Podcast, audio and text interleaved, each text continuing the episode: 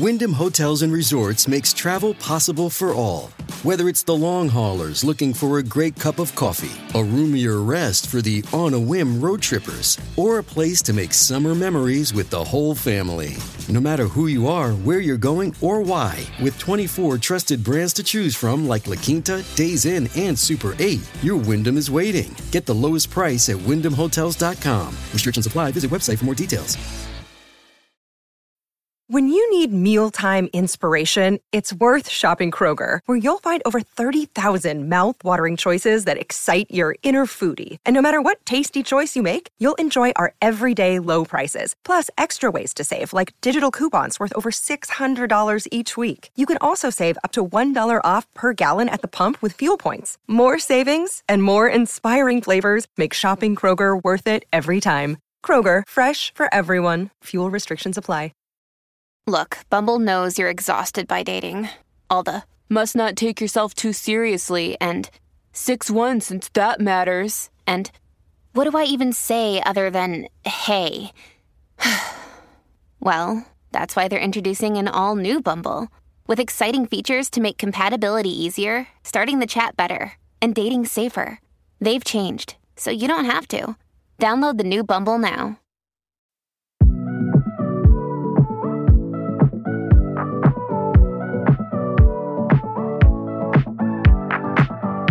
Welcome to the Travel Squad podcast. We adventure the world together, one passport stamp at a time. We're here to share travel news, tips, and our own adventures with you. Every Travel Tuesday, we share stories on a variety of topics, including our hometown San Diego, hiking, weekenders, national parks, international getaways, and inspiring you to go on your own adventures, even if it starts with your own backyard. I'm Jamal. Brittany. And I'm Kim. And, and we're, we're, the Travel, Travel Squad, Squad podcast. podcast. So grab your ticket and your passport. And don't forget your travel insurance. And prepare for takeoff.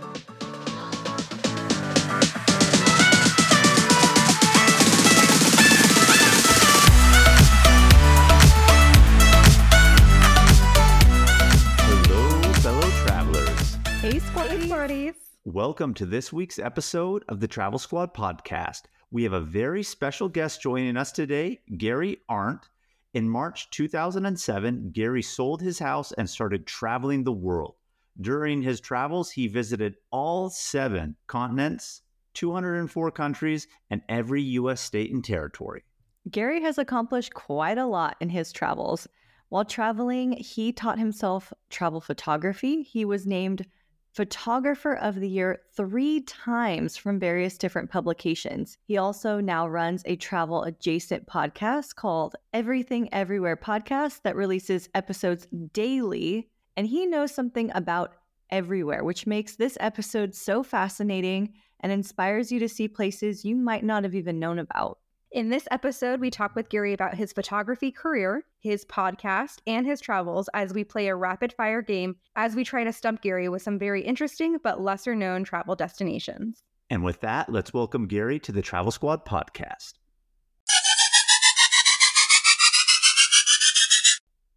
All right, Gary, we are so excited to have you on the podcast today. And one of the questions that we like to start with all of our guests is that we want to go way back. What is your very first or very best travel memory that you can recall? Oh boy, one of the first ones would probably be my parents taking a trip to the Wisconsin Dells, which is kind of this touristy area in Wisconsin.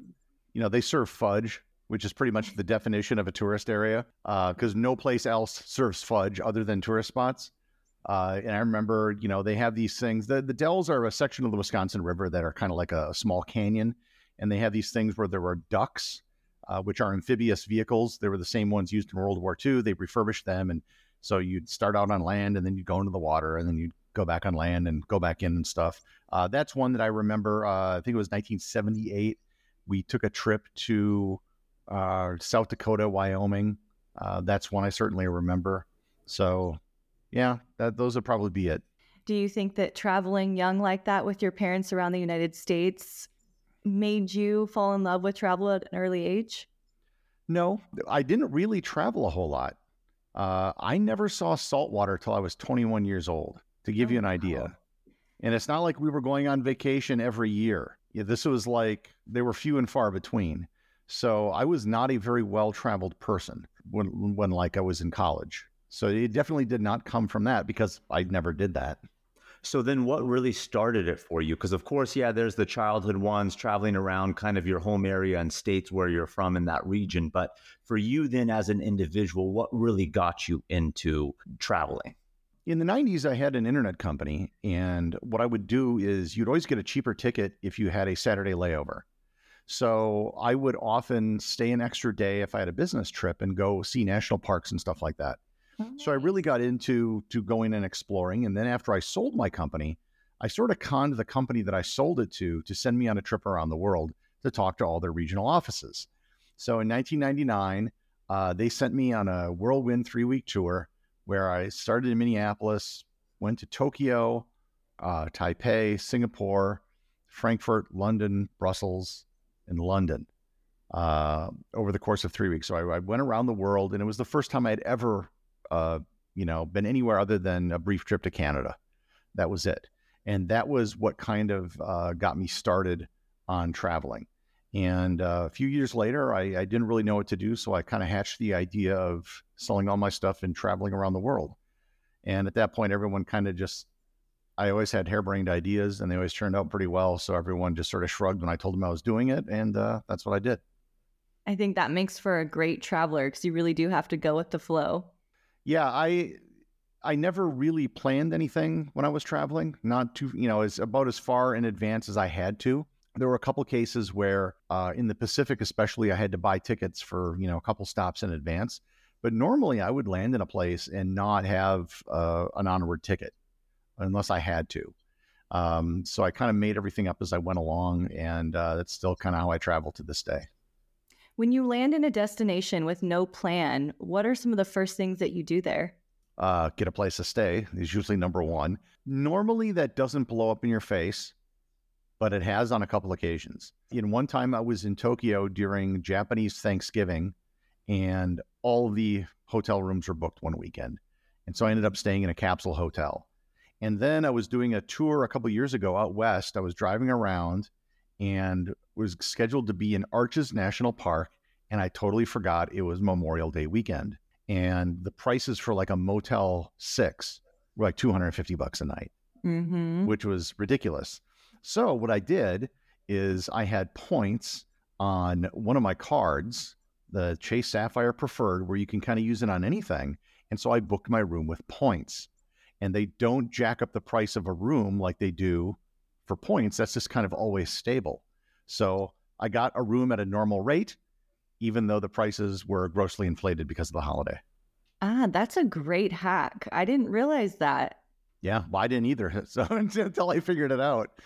And that's actually a really good starter credit card for any traveler because it's so versatile and using it for cars, hotels, other types of stays. So I think that's a great hack for our listeners as well, and uh, something that you learned along the way too did I did I say the Chase Sapphire Reserve or preferred? You said preferred.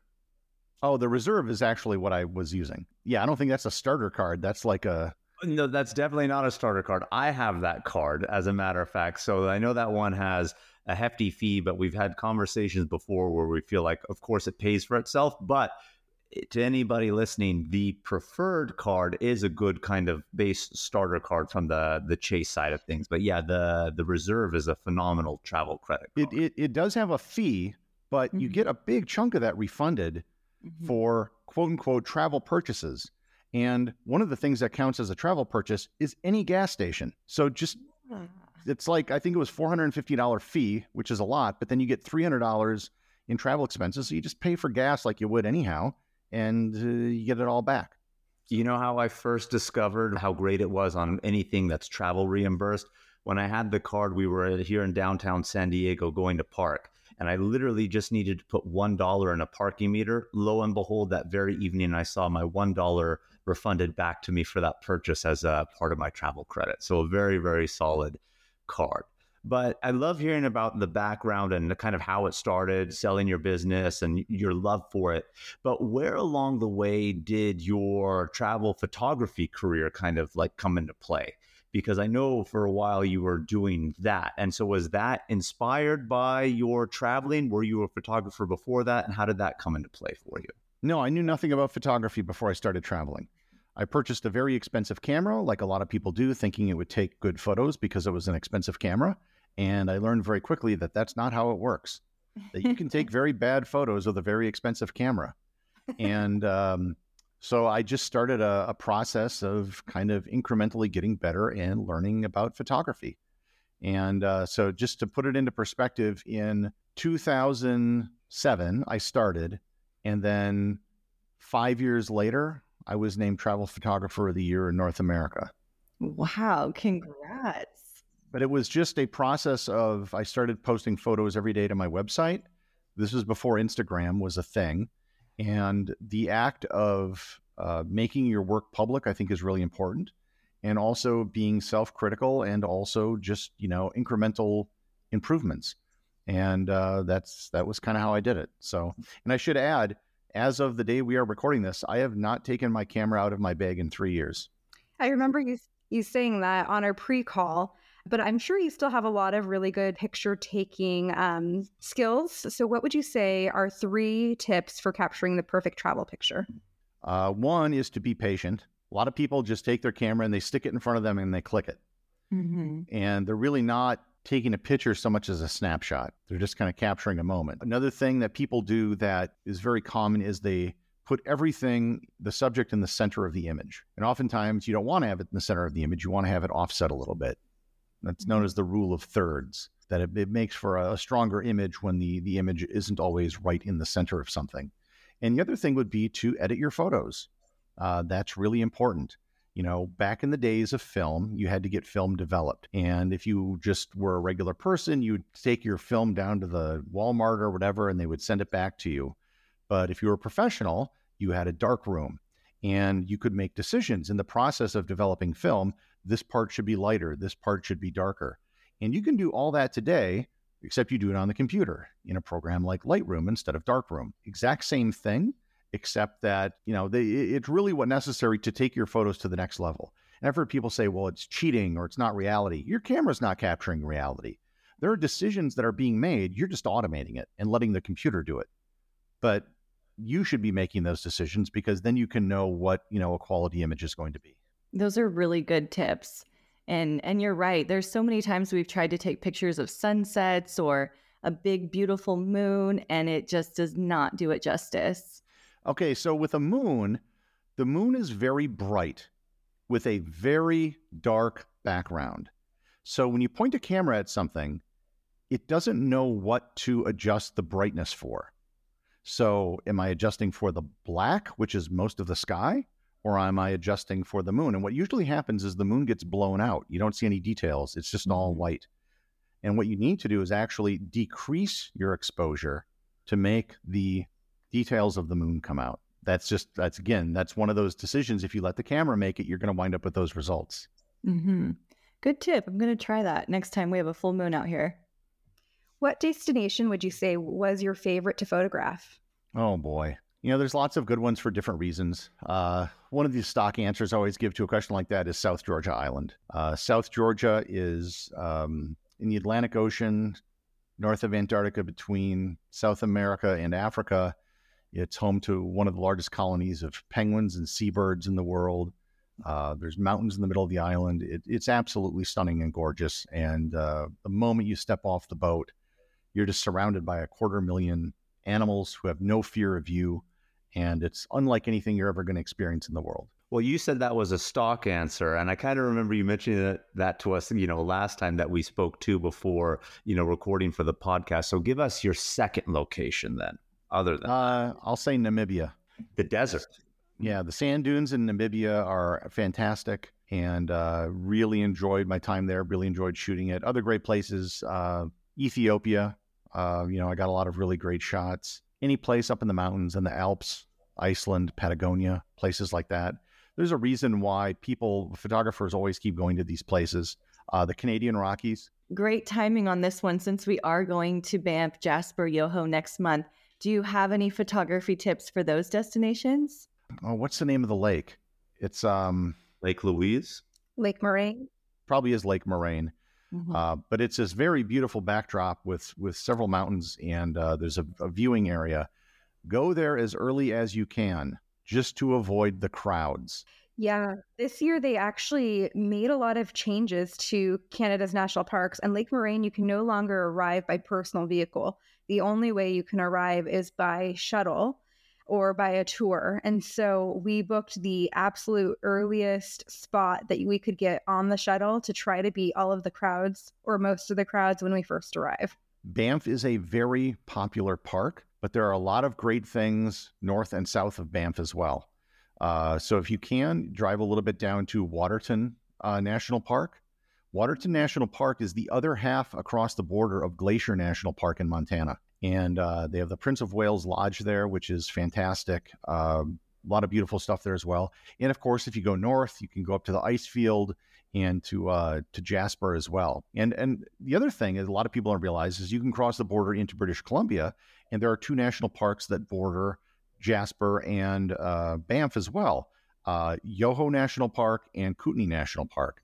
And those don't get as much attention, but it's all part of the same thing. They're all connected and they all border each other. Yeah, we are doing Jasper as well as Yoho. We're not going to that other one that you mentioned is in British Columbia, but the uh, Waterton National Park. When Brittany and I were in Glacier, we happened to be during COVID, so they still had that area and the border closed, so we couldn't cross into it. So we weren't able to fit it in on this itinerary, but we really, really want to do it and get to to that location, and then border hop, so to speak, uh, within national parks that way. I think that'll be really, really great. And then if you're really adventurous, uh, you probably are not going to be able to do it on this trip. But um, one of the largest national parks in the world is in Alberta. It's Wood Buffalo National Park, and it's located in the northeastern corner, uh, also a little bit into the Northwest Territories.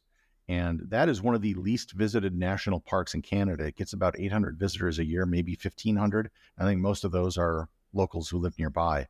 Um, but it's a it's a very different kind of park, and um, the vast majority of it you can't even access. It's wilderness, so you really have to take a plane to fly over it. What what you see from the plane is so different because it's a very marshy, wet area with ponds and marshes, and then you'll see signs of fires that break out. And, and fires are natural in that part of the world. So you'll see a patch of burnt, you know, black wood surrounded by a ring of brown and then green around it. And you'll see these patches all over.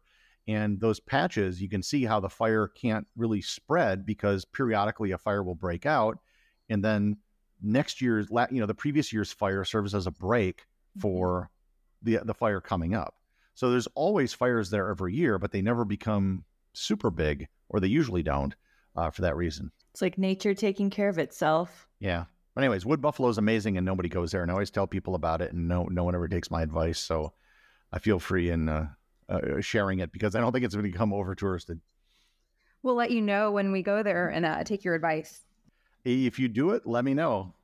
Uh, and and so if you even want to do something even more adventurous, is to keep driving up north into the Northwest Territories and visit what I think is the greatest, perhaps the greatest national park in the world, Nahanni National Park. And most Canadians don't even know about Nahanni, but it has one of the largest waterfalls in the world, uh, Virginia Falls.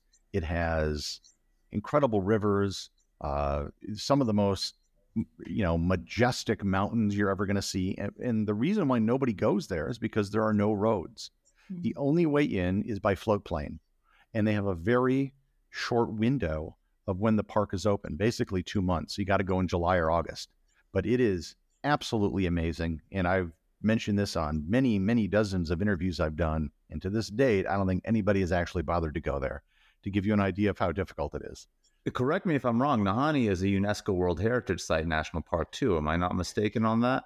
It is, as is Wood Buffalo, as is Banff and Jasper.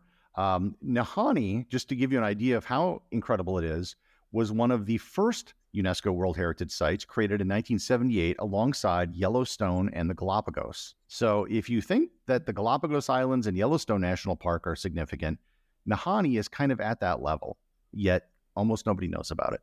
Wow. You've been to so many cool places around the world. I know you were traveling for photography and that kind of became a business for you. Was that your reason for visiting a lot of these far and wide destinations or were you curious like like what drove you there? Yeah, I'm just interested in that kind of stuff. You know, I, I like to go to uh, World Heritage sites. I've been to over 400, and many World Heritage sites are extremely easy to visit, and some are extremely difficult to visit. And uh, I have found that nine times out of 10, even if you know nothing about it, if you just go because it's a World Heritage site, you will be pleasantly surprised because it may be something that you didn't even know, you know, until you visited, whether it's historical or something natural. Yeah. And I, I just, I never understood the point. You know, places like Venice, Venice is a wonderful place. I got nothing against it, but everyone knows about it. And so everybody wants to go there. Mm-hmm. And there are a lot of great things in the world that people just, they don't know about because there's only room in the popular consciousness for so much. And they know Paris, they know London, they know Athens, places like that. And they don't know about all the bits in between. So if you're if you're going on a trip to Italy, the standard trip is you go to Rome, you go to Florence, you go to Venice. Yep. They don't go to San Gimignano. They don't go to Lucca. They don't go to, you know, Cinque Terre. Uh, Cinque Terre is still pretty popular, but mm-hmm. um, there's a lot of places in Italy that that people don't go to that have an enormous amount of history and are are well worth the visit but they don't know to go there. Well, I think you kind of gave the perfect segue because one thing that I really wanted to ask you, because I know you're a really big fan of UNESCO sites, as are we. So, what do you think is like one UNESCO World Heritage site that you think everybody should visit? Now, I know you kind of mentioned the national parks, and those ones were them, and a lot of people don't realize sometimes national parks can be them. So, uh, I'm curious to see what you're going to say. If it's going to be a nature uh, oriented UNESCO or is it going to be like a culturally significant UNESCO? I'm gonna I'm gonna give you one that's completely uh, off the wall. The Völklingen Ironworks in Saarland in Germany. This is a 19th and early 20th century ironworks. This is the right off a movie set kind of ironworks if you wanted to like film something in a decaying factory not a, it's not even a factory but like an industrial plant so this closed down i want to say in the 1980s and it was just cheaper to turn it into a, a, a world heritage site than it was to disassemble it but it has you know, there are things you can go visit that are ancient history. You can visit, you know, the Colosseum and things like that, or maybe even, you know, 18th, 19th century history, some grand palace. But there's a lot of these things from, say, the early 20th century of industrial history that people they they don't think to go visit. You know, you why would you go visit the floor of a factory or something? But those industrial things are an important part of our history. It's how the modern world came to be. And so there's a whole bunch of sites like that uh, that I recommend because they are an important part. There's a copper mine in Sweden uh, that I went to. There's actually in Sweden, it's not a World Heritage Site, but it's close by. It was one of the uh, the first petroleum refineries in the world was in Sweden. And you can still smell the oil. It's this island in the middle of a lake, and they, they haven't done anything there in decades uh, but you can still smell it because you know the the smell inside the building was so strong. So a lot of those things that have to do with you know the the early industrialization, the industrial revolution, I think are often overlooked and are things that I always recommend for people to go visit. Very interesting, and yes, definitely off the wall. I'll have to add those to my list. And I'm, I'm sure you have an equally as off the wall answer to this question here, but what is a country? You've been to, I think, over 200 countries and territories what are what are one or a couple that you think people should visit that they don't visit often? Uh, I'm going to go with uh, Samoa or Fiji because oh. the Pacific is completely overlooked by most people as a destination because they they've they don't even know of most of those places. They've heard of Tahiti or Bora Bora, and that's about it. And that's the only thing they consider. And those are extremely expensive destinations. Mm-hmm. But a place like Fiji is pretty affordable, to be completely honest. And there are some great experiences you can have there. Uh, the Yasawa Islands are very cheap. You can have a bungalow 10 or 20 feet from the beach by yourself. You can stay at a, a resort where all the meals are included, that's run by a local village. All the money stays there. And it, it's not luxury.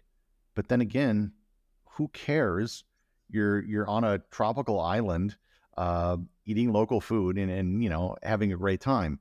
Uh, there are direct flights from California, from LA, where you can, I think, leave in the early evening or late afternoon in LA, and then you arrive in Fiji at around 6 a.m. And uh, from there, you can hop right on the boat, go up the Yasawa Islands. It makes a trip up and down once a day. There are 30 little resorts that You can radio ahead on the boat and you can get off at anyone you want and hop on, hop off for they have a ticket for a week or however you want to do it. So you're not stuck in one resort. Fantastic experience, but people think it's so far away that, yeah. you know, especially if you're in California, going to Fiji is not that much further than going to the Caribbean or going, you know, someplace like that. Um, if you live on the East Coast, people would never consider going to the Canary Islands. The Canary Islands are a huge destination for people in Europe, but most people in North America never think to go there. And it's fantastic.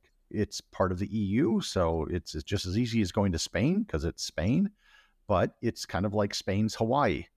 And the you know temperatures are always great, easy to get around, and there are different islands that are completely different from each other. La Palma is very lush and green. Lanzarote, it's basically a volcanic wasteland where you literally can go to a national park where they cook over the volcano. Wow. That is the heat wow. source for the, the, the kitchen. I really love how all your answers were actually islands, whether it be in the Atlantic or the Pacific, and none of the the common ones. And I know we asked for non-common, but I think those are really, really great because a lot of times the unsuspecting things are the hidden gems. I know Brittany and I have traveled a few places and we weren't necessarily expecting much, but not in a bad way. Just weren't really hyped about it because you don't hear about it. And then we're there in some of the places that we've loved the most. So I'm really interested to add these places uh, to our list and check. Yeah, I mean, you guys live in California. Just check out the prices. And you know, when you're in Fiji, that's kind of the hub. That's the largest country in the region. From there, you can fly to Samoa, Tonga, uh, Vanuatu, Solomon Islands, uh, wherever.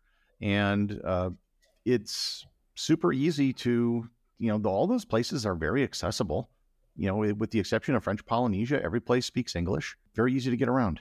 Excellent. Well, we're going to have to hop from Fiji to Samoa because we need to hit American Samoa for the national park because that's on our bucket list out there. And we know we have to hit that one. I've been but, there. I've been to American Samoa twice and do not fly from Hawaii. And the reason is because Hawaii to American Samoa is considered a domestic flight, and Hawaiian Airlines basically has a monopoly on it, and so they charge an arm and a leg. Hmm. Whereas if you fly to the nation of Samoa, which is only a 20 minute flight from American Samoa, then there's much more competition in that market, and it's far cheaper. And plus, you can visit another country to boot on top of it. And once you're in American Samoa in Pago Pago, then it, it's super easy to visit the national park just rent a car and it's just right there. It's not hard to get to. I literally just said, I want to say a day or two ago, I told Jamal, I want to go to American Samoa. And I said, we can actually get there from Hawaii. And we haven't been to the island of Oahu. We've been to Kauai, Maui, Big Island, but we haven't been to Oahu yet. And I said, you know, we can actually get there from Honolulu. But this may change my mind because of the price. You can do it, but yeah, it's you're going to pay for it. I should say that is the route that the vast majority of people do come to and from American Samoa, even the people who live there, because if they want to get to to anywhere, you know, that's kind of where it's going to take them.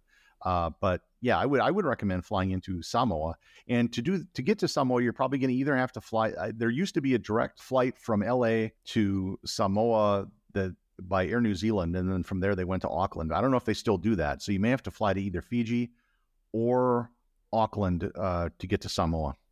I really don't mind, you know, having a pit stop in, in any of those destinations. So that'll work out just fine for us. I figured it would. Absolutely. Well, let me ask you, Gary, because I know we talked a little bit about your photography. You even mentioned yourself already, like you haven't touched the camera in about like three years, still in your bag. And that coincides with your new thing that you're doing, which is your podcast. So, how did you get to that pivot? I know it coincided with COVID. Was it because of that? Was it just you were done with photography? So, why don't you tell us a little bit about your podcast and how you started doing that now? Uh, yeah, I kind of had to do it out of desperation. Um, so I can I can tell you the timeline when all this happened. So February 2020, I'm on a trip to Portugal, and this COVID stuff is in the news. At the time, it was like northern Italy and stuff happening in China it still was kind of like in the news, but nothing was happening. Nobody was taking any measures. I fly home February 28th, March 1st. I'm sick as a dog. I'm sick that whole first week. I assume I had I had COVID. I never got it tested because it was still really early and they didn't have tests available. And what they did, they're all like, you know, save it for the first responders. And and, and I, I got better, so you know, whatever. And um, and then over the next several weeks, everything fell apart. All the contracts I had for photography were canceled. I had an event that I was going to be hosting that got canceled. Traffic to my website dried up. All the affiliate income I had dried up. Everything just dried up because the entire travel and tourism industry disappeared. And at first, I thought this was going to be a temporary thing. I think a lot of us did. Like, oh, this will, you know, by May or April, May, this will be done. This will just be a few weeks. oh no! And I, I, while while nothing was happening for a while, uh, I started to do some calls with people I knew in the travel industry that were kind of higher up, and they were telling me like, no, this is going to be years in the making. And I, you know, I just started to realize that I had to do something because I could not rely on the travel and tourism industry anymore. And not just that, but before that started, I was starting to have some problems with like travel blogging and social media. I did not like the business. I didn't like where it had gone. The vast majority of travel blogs get the vast majority of their traffic from Google. And what ended up happening is everyone began writing the same articles in trying to SEO optimize everything. Mm-hmm. And when I started traveling, I had a website, but I would just write stuff for people and they followed my website. And that was social media. And I would write a cute title to an article or something. I'd use a line from a song or a pun or whatever. I wasn't thinking about SEO, and people didn't care because they just went to the website every day to hear what I had to say about the observations I made traveling. And that that was that has been long gone. I also realized that people only cared about travel when they're about to go on a trip. Nobody follows travel in the same way that they follow sports or politics or fashion or technology or any of these things. And the reason is because nothing in travel changes. Colosseum in Rome, it's, it's still there. It'll be there tomorrow, probably be there in 100 years. You know, they're not making new countries, they're not making new beaches really. Um, so people only when they're when they're about to go somewhere or they're doing planning, they'll search for things and then that's it. You're so right. We're uh, potentially going to Bali next year, and I keep getting videos on TikTok, and I'm I'm like, I don't want to see them. I don't want to think about this trip. It's too far out to consume that content. So I had friends that were popular fashion bloggers, popular food bloggers, and they got way more traffic, not just than me, but like every travel blogger I knew. And it had, and I realized it had nothing to do with me. It had to do with the the business. You know, people cook every day. People have to make fashion decisions all the time. Uh, so it was something that they were more vested in.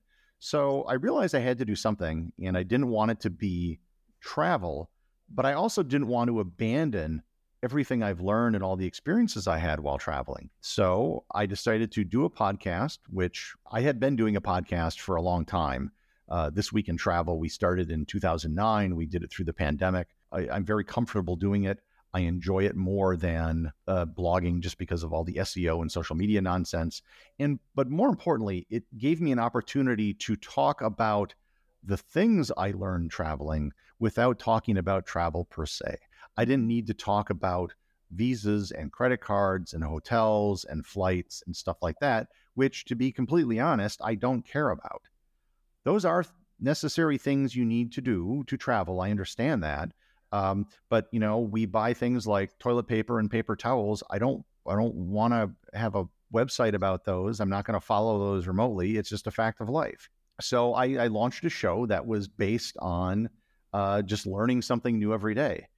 I took a very uh, wide approach at the the topics I cover, and every day is something completely different and new.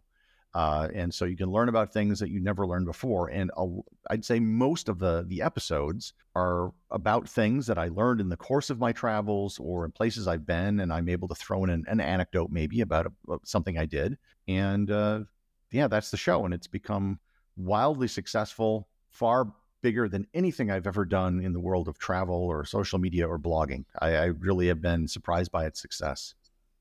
I've got to hand it to you doing a podcast every single day and and that commitment that's really amazing.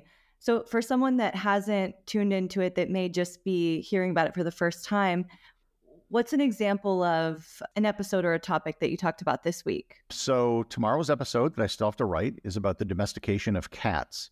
The one I did previously was about the Manila galleons, and this was the Spanish ships and the trade routes between Manila in the Philippines and Acapulco. And uh, this was really the first instance of globalization. Uh, before that, I talked about the truth about the Wild West. How wild really was it? The International Space Station, traditions of the British coronation, the history of Cinco de Mayo and what it's really celebrating, twins who were separated at birth. I talked about galaxies and uh, Lady Jane Grey, who was queen for nine days. Oh, wow. A whole so those things really have nothing to do with each other. I just, I. have a long list of ideas and uh, yeah and i try to keep it very random and I tell people, you know, it's it's the episodes you you have no clue what it's about are the ones you're going to learn the most. You can learn about things you didn't even know that you didn't know. Random indeed, and a good eclectic mix. Like even as you were just talking about it, I was like, you know, fascinating, uh, right? Because that's one of the things too I like about travel. I know your podcast isn't specific around it, but of course, if you're talking about a destination that you've been, you're throwing it in there to to some degree. But that's what I really love about it is you'll learn something new about something very common, right? Like we recently had a relaunch of our episode talking about when we were in Ecuador. And apparently in Ecuador, they're really big on making roses. And they took us to a little um, rose farm, so to speak. And they were saying pretty much every rose that you'll co- encounter in the world really comes out of here. And it's really interesting to just think about it. It's like we are consumers, we will buy these things, but no one thinks about the origin or how it came into play or why roses are so expensive because they were telling us how cheap they are in Ecuador. And then when it's outside of there, how expensive it is. Well, they have a short shelf life, right? And then they're going to die. So they need to be expensive because they need to ship it fast and do this and that. And so I love it because even when I was looking through your episodes log, I was even thinking like, all of this stuff sounds so intriguing to me, but that's just my mind of loving those type of random information and putting it all together. Oh yeah, um, some of my more popular episodes were on the history of cheese, uh, chickens. Uh, I did read one recently on the history of coffee. So, and, you know, I've done things on math and science as well. I did an episode that I explained how some infinities are bigger than other infinities, which was a rather difficult one to do without any sort of visual aids yeah, it, it's it's it runs the gamut, and it's for people that are curious, and a lot of people are not. And I ultimately think when you when you get right down to it, that's why, at least it's why I traveled, because if if you're not a curious person, you probably have no desire to travel. You have no desire to see how other people live and things around the world and and and whatnot. And if you are a curious person, uh, then I think you know travel is probably the the world's greatest education you can get. And one thing I really love about your episodes is they're, you know, 10 to 15 minutes long. So it's not like you're committing an hour or two to listen. You can literally pop in your car on your way to work, anywhere you're going running an errand, and you can be done with the episode and have learned a ton about an area or a subject. And I think that's probably what really attracts people too is just, just the length of time your episodes are as well. Yeah, that's something I kind of found out. Uh, a lot of things I found out by accident. People started saying that they listen with their kids when they take them to school. Um, there's a restaurant in the Philippines that plays my podcast nonstop in the background. Oh my god! Uh, of the restaurant, I've had truck drivers who basically say, "Yeah, I'm attending Truck Driver University by listening to your show on the road." Mail carriers that mm-hmm. listen to it. Um, so people from from all different walks of life. Uh, are listening to. It. And I even created this thing called the Completionist Club for people that have listened to every episode, which oh. I've done over a thousand now. So that's no small task. How many people are in the Completion Club?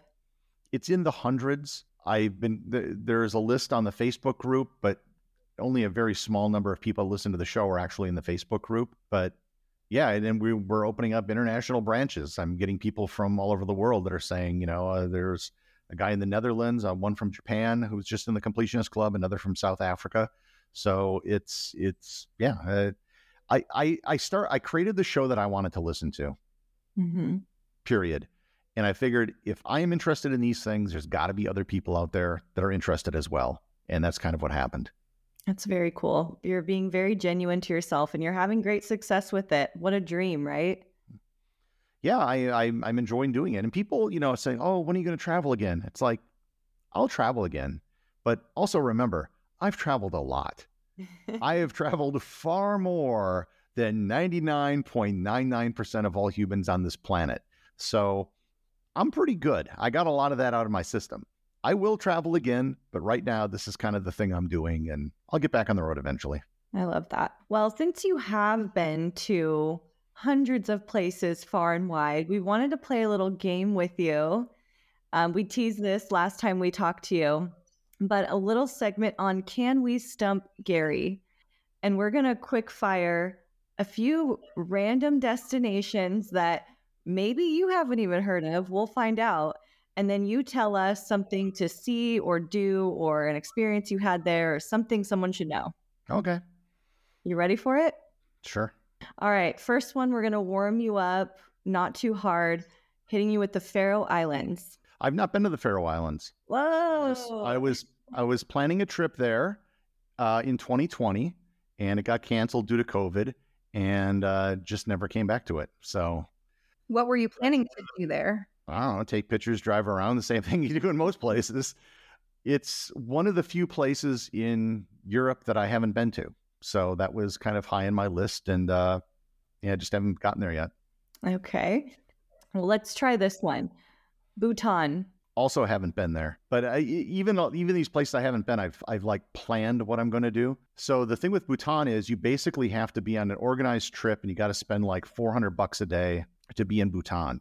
Except they just opened up several towns on the border with India that you can go into and I think stay for up to 72 hours without this requirement. So if you wanted to visit Bhutan and not spend a lot of money, you can just do it by land if you come in from India. I love it. So, on any of these that we give you that you have not been, tell us what you know about it, and let's see if we can stump you with not knowing anything on that end too. So, ne- I know. Next one, Svalbard. Uh, Svalbard is the usually considered to be the northernmost city in the world. Again, I haven't been there, but it's also home of the Svalbard Seed Bank, which I've done a podcast episode on. And it's a repository, it's a genetic repository for plants, uh, seeds from all over the world. It's actually not hard to get to because it's it's a domestic flight in Norway. So if you wanted to visit, it's just a matter of going to Norway and booking a ticket. And there's uh, hotels and whatnot in Svalbard. And the people I know that have gone there have told me that it's pretty easy to get around. And if you go there in the winter, there is no light because you are far above the Arctic Circle. So well, I know you said you haven't been there, but beyond the seed bank that's there, which I'm well aware of myself, you failed to mention going there to see polar bears. I feel like that's one of the big things but people go to do. Well, so a lot of people have been on the, there's Arctic ships that go around Svalbard. And that's because I don't think Svalbard is the best place to see polar bears. If you want to go see polar bears, you go to Churchill, Manitoba. Mm-hmm. That is the number one spot. And to give you an example, I was there several years ago we saw 43 polar bear in one day. Wow. If you go to Svalbard, you're going to be on a boat, and in the distance, you may see a polar bear on shore. I was literally five feet from a polar bear. And you lived to tell the tale. Well, no, you're in a what's called a tundra buggy, which is basically a cross between a school bus and a monster truck. So they have very high wheels. So the bears, even if they're up on their hind legs, cannot reach anything, and bears can't jump. So Churchill is by far a better polar bear experience if that's what you want to have. So when I whenever polar bears comes up, that's always what I mention, not Svalbard. Well, I'm glad you mentioned Churchill because I recently became aware of Churchill myself. Somebody was telling us about their ventures up there, how you have to take the train. The train goes up like once every couple days, so then you're kind of stuck up there for a little bit of time, or at least that's how they were describing it too. But they were saying that they saw lots of polar bears. You don't have to take the train for several years, the train was not running because the track across the tundra got screwed up one spring when the, the, the ground shifted. Uh, you can fly there from Winnipeg. That, that's how I did it. And you can even go up there in the summer and they have beluga whales that come in from Hudson Bay and they have a beluga whale experience that you can go see. And then in the polar bear season is roughly going to be October, November. The polar bear come and wait for the sea ice to freeze and then there's also the Northern Lights that they have viewing areas for kind of the rest of the winter. I went up there another time once and they had this uh, pop up dining experience at Fort Prince, uh, the Fort Prince of Wales. Uh, and we were really just out kind of in the middle of the ice and they had this fantastic uh, chef and a meal and everything. And it was a great experience. Oh, I love that. And can you see the Northern Lights during that time too? Uh, you, during like October? Yeah. During the polar bear season? Oh, yeah. Uh, one of the best northern lights I've ever seen was in late August up in northern Labrador. And I remember we were up at visiting Torngat Mountains National Park, and they have these small little geodesic dome things where you stay. And it was like one in the morning, and someone's banging on my door. It's like, Gary, get your camera. And so I come out, and it was just like the the sky was on fire, and it was the and and that was in late August. So it certainly doesn't have to be in the winter. That's good to know. the The cold weather up there always kind of like scares me away a little bit, but I think it'd be worth it. It's temporary, and they got in inside the tundra buggies. It's quite warm. Oh, good to know. Okay, here's another destination for you Kotor, Montenegro. Oh, Kotor. Yeah. So I've been there a couple times. I was uh, there a few years ago. The Bay of Kotor is it's right next to Dubrovnik, and I often recommend people stay in Kotor rather than Dubrovnik because it's way cheaper in Montenegro, like significantly cheaper. And the Bay of Kotor is this weird bay within a bay. If you look at a map, there's like the bay, and then there's like this inland, and then there's another bay inside the bay. Kotor is a lot like Dubrovnik in that uh, the city walls, uh, same kind of uh, architecture, but not nearly as many people know about it. Most people visit on a cruise ship that's kind of visiting, uh, you know, the Dalmatian coast or or that area. And uh, but there's also a lot of very cool stuff to see in the rest of Montenegro as well. And you can rent a car from Kotor. I was in um, Herceg Novi, which is on the other side of the bay, very very close to the border of Croatia and I was in this old Soviet era hotel, you know, very not very fancy. Um, but from there, I was able to explore all of Montenegro by car because it's a very small country. Yeah, Brittany and I have been to Kotor and Montenegro, of course, in general and all around. And we told people all the time, we were like, Montenegro, like we loved it. We absolutely loved it. What an underrated country, that's for sure. I think all of the Balkans kind of scare people because they don't they're not it's not something they're familiar with. But even like sarajevo and bosnia and, and macedonia these places i i had a good time in all of them even albania. I i i don't and it's the cheapest part of europe by a wide margin. That little eastern area is always uh, good for the the us dollar to go use over there and get a lot for your buck. Yeah. And english is is i would say widely spoken maybe not universally it's not like going to the netherlands or anything but uh uh, you're, you're, I don't think you're going to have a problem getting around. Next one on the list here for you, Gary, see if we can stump you on it. Forgive the pronunciation. Both of these ones are going to be a little bit hard to pronounce, but uh, Socotra, if you know that one. The island of Socotra in Yemen. Yeah, it's just off the. Um... so Socotra has a very unique ecosystem, and if you ever see pictures, you'll see some very funky looking trees. Uh, Socotra is if you want to try to visit every country, if you want to visit Yemen and say you visited Yemen, Socotra is by far the easiest and safest part of Yemen to get to because it's an island. And a lot of the war and the other things that are happening in Yemen are not happening there. Last I heard, there were direct flights to Socotra from Dubai, but mm-hmm. that's something you might want to check on. So if you wanted to cross Yemen off your list, there are two ways to do it. I think that most people do. Socotra is one, and then the other option is you can go 10 kilometers over the border from Oman, and there's like a village there. You can have lunch and kind of say, I was in Yemen, and then go back. I'm really surprised you. Well, I shouldn't say I'm surprised. You know a lot. So, but nonetheless, shocking um, for anyone, I think, to get that I'm one. not looking this up on Google either. No, I, I know. I, I that I can see. You're you're hitting this with us rapidly. I don't know Mandarin, so again, forgive the pronunciation on this one, but Zhangjiajie. I have no idea what you're talking about. It's spelled Z H A N G I A J I E. In China. I think you've I think you've stumped me. Okay. Oh. Um, it only I and uh, let me just say I've not I have been to the People's Republic of China, but I've only been to Hainan Island. So that is an enormous chunk of the earth with a lot of stuff that I've just not explored. So I there's a lot about China I don't know. Well, and again, maybe if I was pronouncing it correctly too, you may have gotten it. So I'll give you that credit because you do know a lot. But Zhangjiajie is the national park that almost inspired what the um, what Avatar looks like. Those famous kind of like oh yeah yeah yeah, yeah the, the limestone yeah. pillars. Yes, I, I think I know what you're talking about visually. Uh, I just I didn't know the name of it. Well, we'll take that as a half stump then, and not, not a full stump of Gary. I think China is such an underrated destination that, like you were saying earlier, people are probably a little scared of. But we did a tour there. We went to some of the main cities with the tour company and just absolutely loved it. Had low expectations, but it was far exceeding them. Got any others? We do have just a few more. Um, we have Cappadocia in Turkey. I have not been to Cappadocia. Again, I've I've kind of planned what I would do there. Hot air ballooning seems to be a big thing. Uh, if you ever see photos, the, it's primarily best known for its rock formations. And uh, there's a lot of cities, I don't know if you'd call them cities, but places where people lived in the rocks, where they literally carved out dwellings. Cool. Turkey is another place that I think uh, I've, I've not explored sufficiently.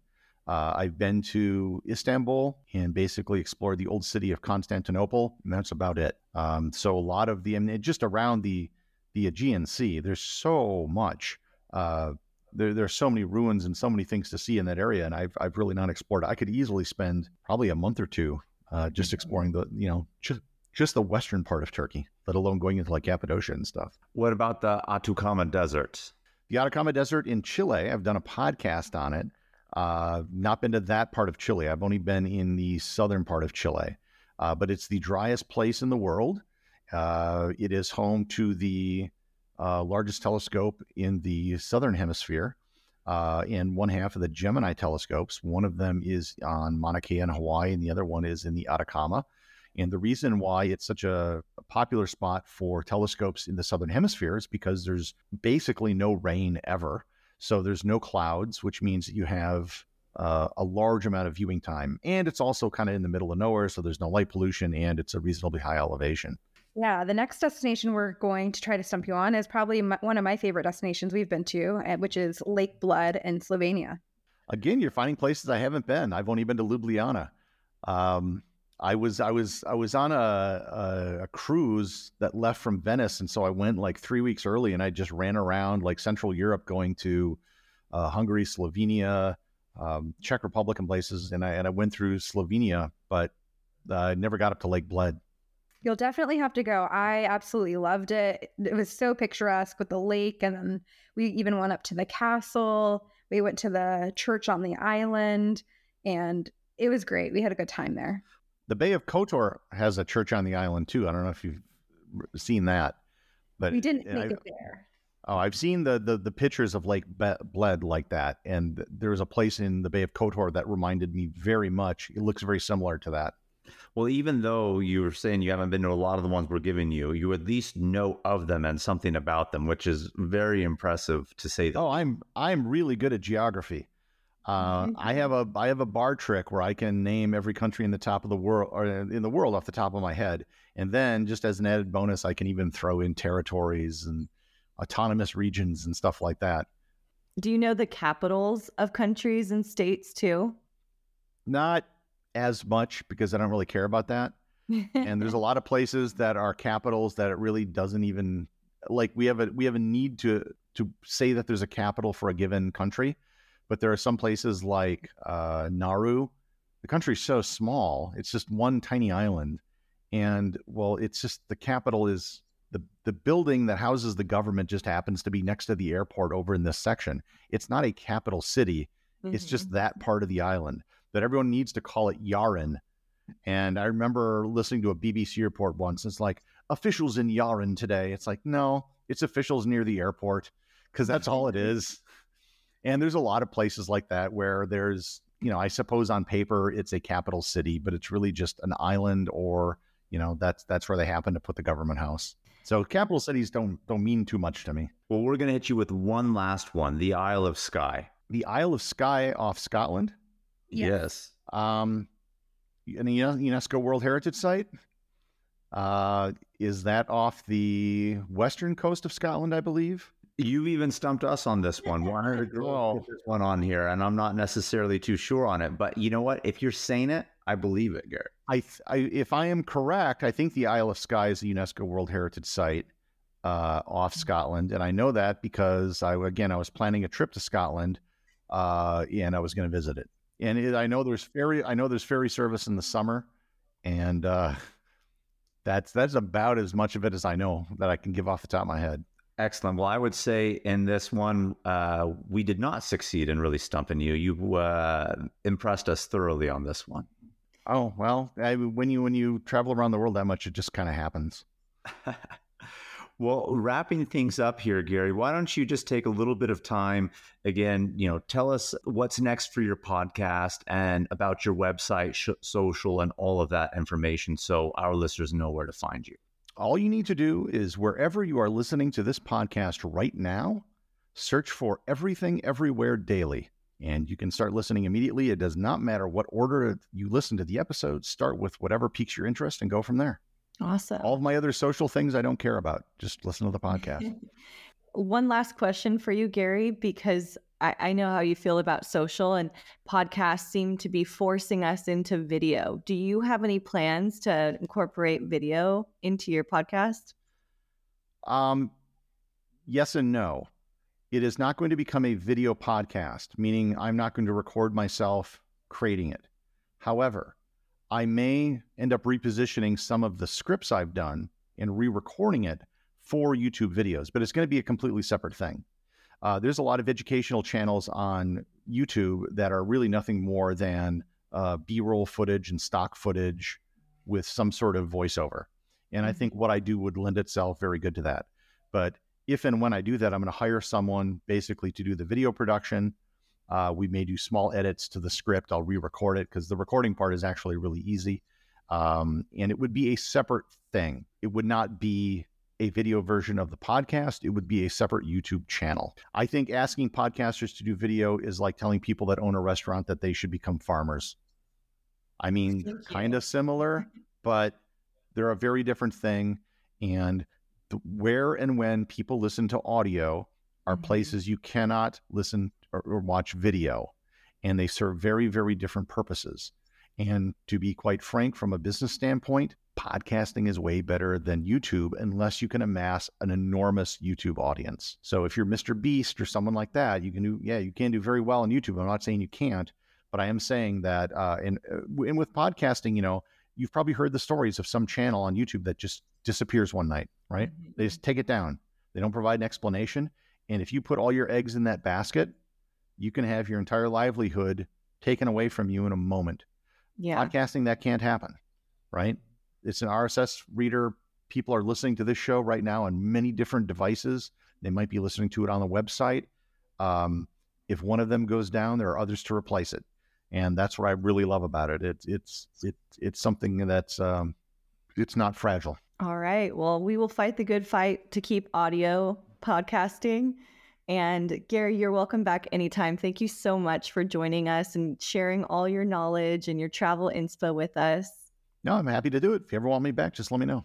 Yeah, thank you very much, Gary. I really appreciated this conversation, and I love talking. Uh, and I will say this clearly: you know more than me, but the topics that fascinate you fascinate me. So it's fun to talk to somebody like-minded and who appreciates kind of random knowledge that way. Yeah, thanks. You'll you'll enjoy the my podcast then. I, I will. And if we ever need a trivia partner, we know who we're going for. I am your trivial hookup. All right, thank you, Gary. Thank you, Squatties, for tuning into this week's episode.